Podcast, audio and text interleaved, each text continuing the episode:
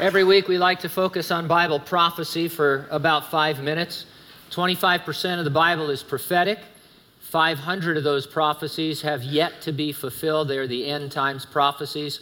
We know they will be fulfilled to the letter, just like the rest of the Bible's prophecies have been. And as a result of all that, we think we ought to be able to see trends in the world that would be expected in light of prophecy. One disturbing characteristic of the last days is self love.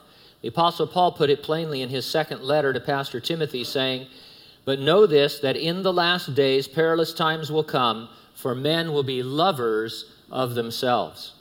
In a publication called The Nation, one journalist wrote about what she called Ireland's wildly successful movement to repeal the Eighth Amendment.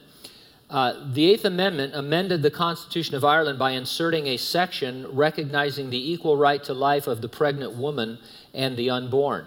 Abortion had been subject to criminal penalty since 1861. The amendment ensured that legislation or judicial interpretation would be restricted to allowing abortion only in circumstances where the life of a pregnant woman was at risk. That was repealed by a margin of 66 to 34 on September 18, 2018, and I quote, the Eighth Amendment, which effectively banned abortion in the Republic of Ireland, has been formally repealed.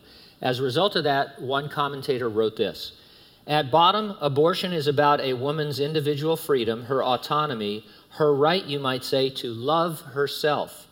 Autonomy may be the prime quality we value and reward in men. Our archetypal heroes, whether cowboys or entrepreneurs, don't let anyone get in their way.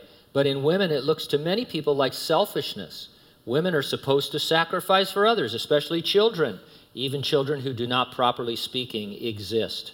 For pro choicers, abortion can thus be about love in the sense that we respect women and trust them to love themselves. Now, all I'm saying is that in the last days, men will be lovers of themselves. And I think when you start talking about abortion as a way of loving yourself, I think we're there. As believers, we expect that Jesus could return at any moment.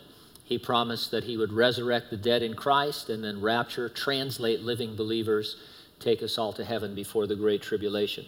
It's presented in the Bible as an imminent, any moment event. Are you ready for the rapture? If not, get ready, stay ready, keep looking up. Ready or not, Jesus is coming.